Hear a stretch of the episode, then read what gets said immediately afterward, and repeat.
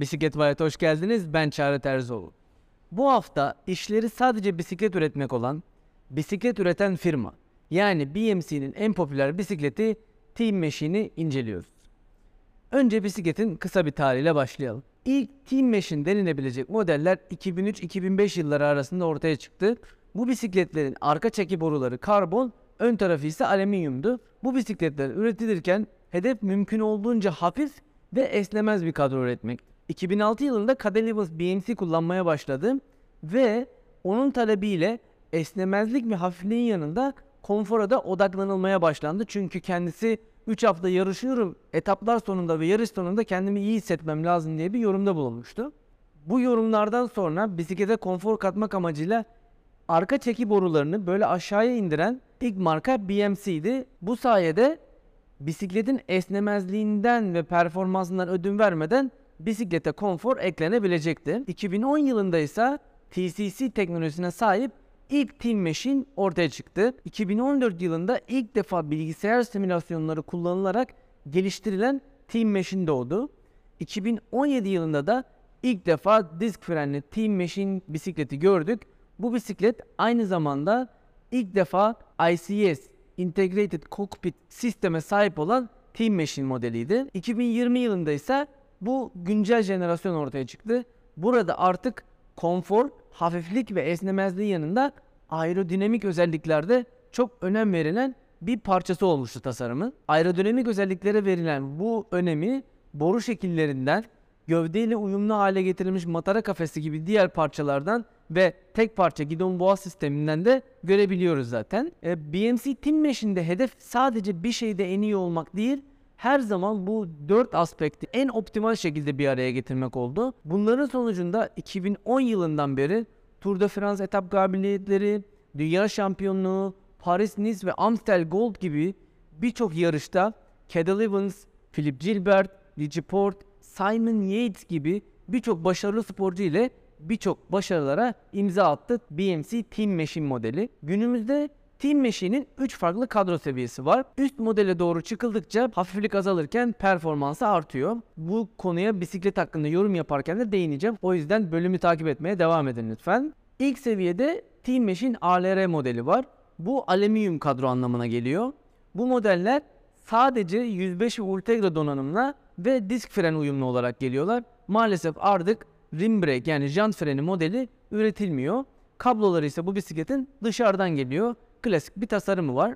Bana sorarsanız alüminyum bir bisiklet olarak çok iddialı bir model değil. Özellikle de kendi kategorisindeki Sprint ve Cannondale Cad ile karşılaştırınca çok da numarası olmayan ama iyi bir alüminyum bisiklet olarak nitelendirebiliriz Team Machine ALR'yi. Daha sonra Team Machine SLR karbon geliyor. Bu seviyenin baz karbon modeli. Elektronik ve mekanik grup setleriyle uyumlu. 105 ile başlayıp Ultegra Di2, Rival ve Force'a kadar giden grup set seçenekleri var. Bu modelde kablolar vites grubuna ve donanımına göre dışarıda ya da yarı gizli olabiliyor. Bu bisikletin esas rakipleri Tarmac SL6, Scott Addict'in baz modelleri gibi modeller. Bu modellerle bu tip bisikletlerle karşılaştırdığımız zaman BMC'nin en büyük avantajı oldukça konforlu olması. Buna yine birazdan yorumlarda değiniyor olacağım mutlaka. En tepede ise Team Machine SLR 01 karbon kadro yer alıyor. Sadece elektronik grup setleriyle uyumlu. Çünkü bu bisiklet tamamen dahili kablolama ICS teknolojisiyle geliyor. Ultegra Di2 ve Force bu kadro seçeneği için en baz grup set seçenekleri. Maalesef burada 105 Di2 ya da Rival gibi opsiyonlar satın alınamıyor. SLR 01'e geldiğiniz zaman bütün bisikletler karbon jantla geliyor. Ultegra ve Force donanımlı bisikletler geleneksel ayrı ayrı gidon boğazı olan ama kabloların tamamen gizlendiği ICS gidon boğaz sistemine sahip.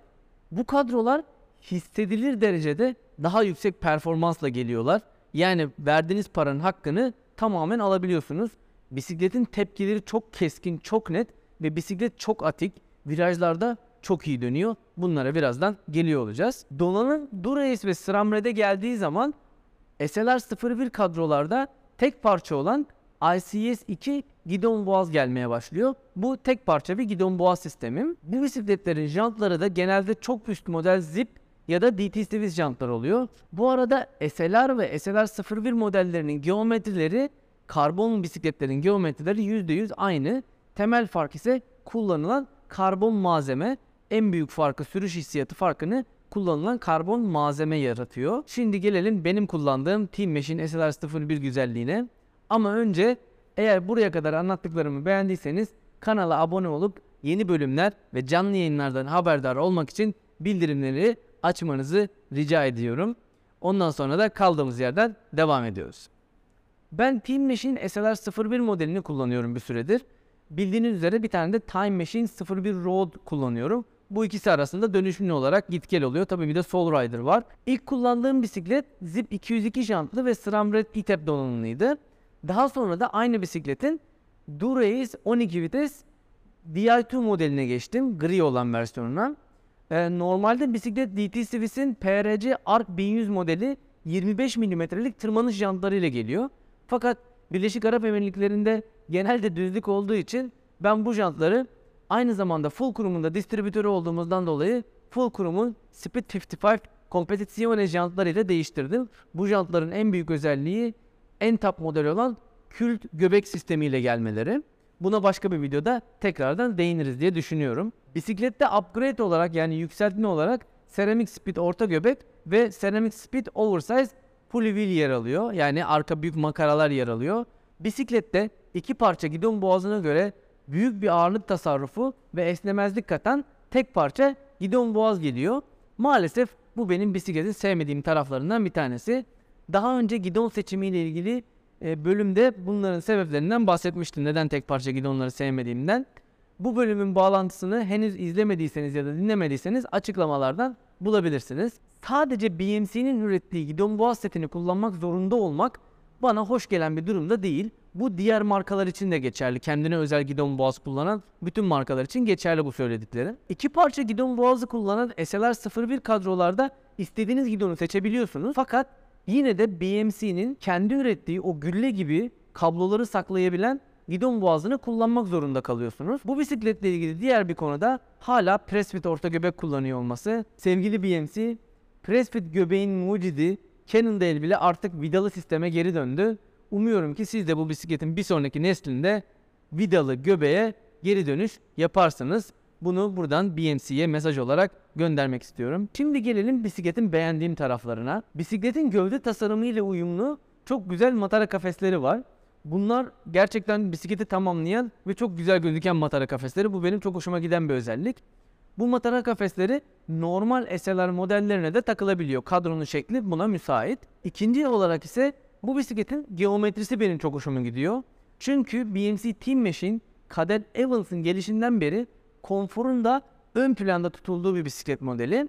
Bunu sağlamak için ise biraz daha kısa bir üst boru ve biraz daha yüksek bir alın borusuna sahip. Fakat bu sizi kesinlikle yanılmasın. Bisiklet yine de oldukça agresif bir geometride. Yani tam bir yarış bisikleti. Bisikletin direksiyon tepkileri çok keskin. Keskin virajlarda, uzun dönüşlerde ve hızlı dönüşlerde verdiğiniz her komuta anında karşılık veriyor. Aynı durum pedala bastığınız zaman da geçerli. Bisiklet pedala bastığınız andan itibaren ileri atılma hissiyle kendini gösteriyor. Eğer kanala göz attıysanız daha önce Team Machine SLR kadrolu bir bisikletim de vardı. İzlemediyseniz o videoya da açıklamalardan ulaşabilirsiniz. Bu bisikletle ilgili yorumlarımı da görebilirsiniz. Ee, daha önce SLR kullandığım için SLR ve SLR 01 arasında gerçekten hissedilebilir bir sürüş farkı olduğunu da net bir şekilde söyleyebilirim. Açıkçası ben bisikleti sürmeye başlamadan önce yani SLR 01'i sürmeye başlamadan önce bu kadar fark olabileceğini beklemiyordum. Evet düzlükte kesinlikle Time Machine Road kadar hızlı bir bisiklet değil. Bunu itiraf etmem gerekiyor.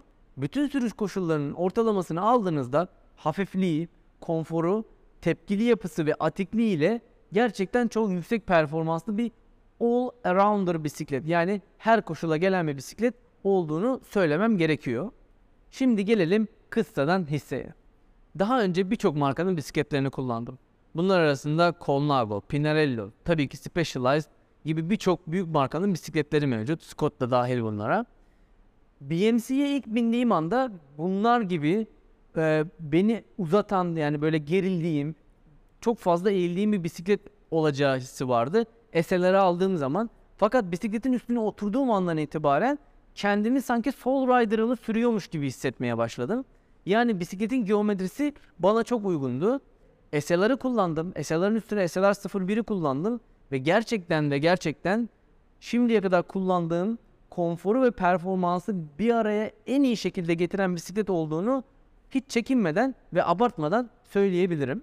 Eğer siz de düzde, yokuşta, sprintte, inişte uzun kilometreler boyunca hiç rahatsız olmadan kullanabileceğiniz bir bisiklet arıyorsanız mutlaka Team Machine modellerine göz atmanızı tavsiye ediyorum.